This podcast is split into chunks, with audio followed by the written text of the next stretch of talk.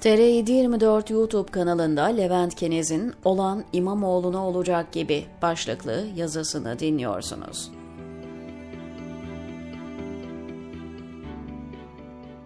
CHP'nin 2017 referandumu ile ilgili ahime başvurup başvurmadığı ya da başvuruyu engellediği kimsenin umurunda değil. O gece bir şey yapmadıysanız zaten iş bitmiş oluyor. Peki bir şey yapabilir miydi? 15 Temmuz sonrası o hal şartlarında o cesareti gösteremeyeceklerini tahmin etmek zor değil. Yargısında adam, ordusunda kurmay kalmamış bir ülkede. Düşünün diyeceğim ama hep birlikte yaşadık. Sandıkların açılmasına saatler kala mühürsüz yani kontrolsüz oyların sisteme eklenmesine karar verildi ve muhalefet bunu sadece seyretti.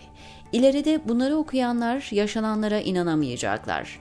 Kabul edilmemiş bir referandum sonrası diploması olmayan bir adamın tekrar cumhurbaşkanı olup anayasa gereği üçüncü kez aday olamadığı halde yeniden seçilmesi de buna dahil.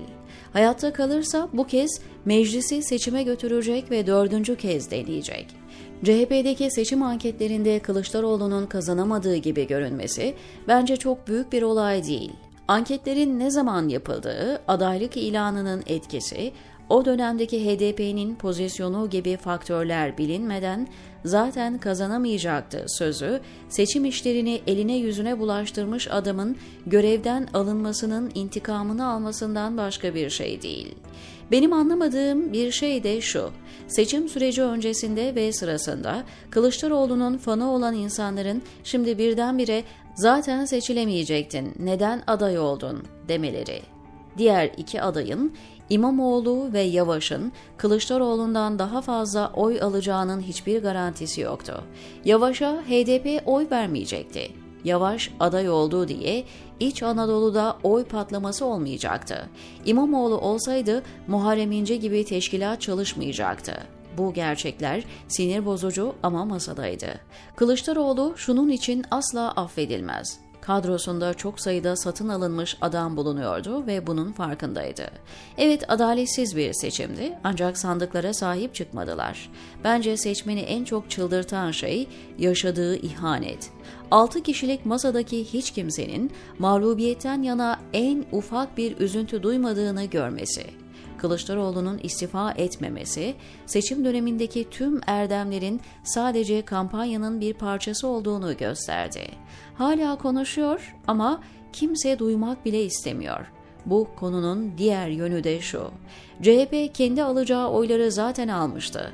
İyi Parti MHP'den, Saadet Refah'tan ve İslamcı kitleden, Deva Gelecek AKP'den yüzde bir oy alabilseydi işler değişirdi. Kimse oy pusulasında adını gördüğü Sinan Oğan'ın yüzde beş oy aldığını sorgulamıyor. Artık bu şeylerin anlamsız olduğunu biliyorum. Muhalefetin bu ülkeye yaptığı en büyük kötülük, herkesin artık her şeyi umursamamaya başlamasına neden olmalarıdır. Ülkede bundan sonra işlerin nasıl ilerleyeceğini en çok belirleyecek şey ekonomi olacak. Erdoğan ekonomiyi yoluna koyabilirse sakin bir şekilde ilerleyebilir. Ancak görünen o ki ekonomide işler uzun bir süre iyi gitmeyecek. Sonrası da meçhul, kayıt üzerindeki plana göre bile. O sebeple klasik Erdoğan taktiklerine başvuracak.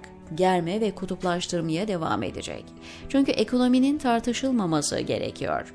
İstanbul seçimleri ve anayasa bunun için ideal. Erdoğan'ın İstanbul ve Ankara için İyi Parti'nin kendi adayını çıkarmasına güveneceğini sanmıyorum.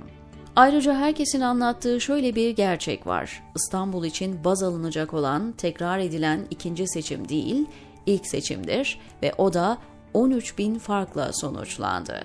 28 Mayıs'ta İstanbul'da Kılıçdaroğlu %51,8, Erdoğan 48,2 aldı. Arada 340 bin oy fark var. Ancak partilere oy verilen genel seçime baktığımızda Cumhur İttifakı ile Millet İttifakı arasında Cumhur lehine 1 milyon oy farkı var. Yani HDP'nin olmadığı bir denklemde İmamoğlu'nun tekrar seçilme şansı neredeyse imkansız. HDP ikinci turda Ümit Özdağ'la yapılan ittifaka Erdoğan'dan kurtulalım diyerek çok ses çıkarmadı. Tahmin edilebilir bir kitlesinin sandığa gitmemesini de engelleyemezdi. Ancak yerel seçim gibi sadece belediye başkanının seçildiği, ülkede yönetimin değişmediği bir seçimde CHP'ye bu kez açık destek vermesi zor görünüyor. HDP de İyi Parti'de İstanbul'da aday çıkarmayı şehrin yeniden AKP'ye teslim edilmesi olduğunu bilerek yapacak ve CHP'nin bunu hak ettiğinden şüpheleri olmayacak.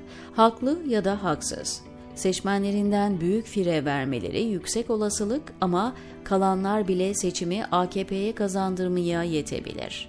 İstanbul'u kaybetmiş İmamoğlu'nun CHP kurultayında elinin zayıflayacağını bilen CHP'deki teşkilatın İstanbul'u feda edeceğine yönelik hislerin komplo teorisinden öte ezberlediğimiz çaresizlik olduğunu ekleyelim, diyor Levent Kenez, TR724'deki köşesinde.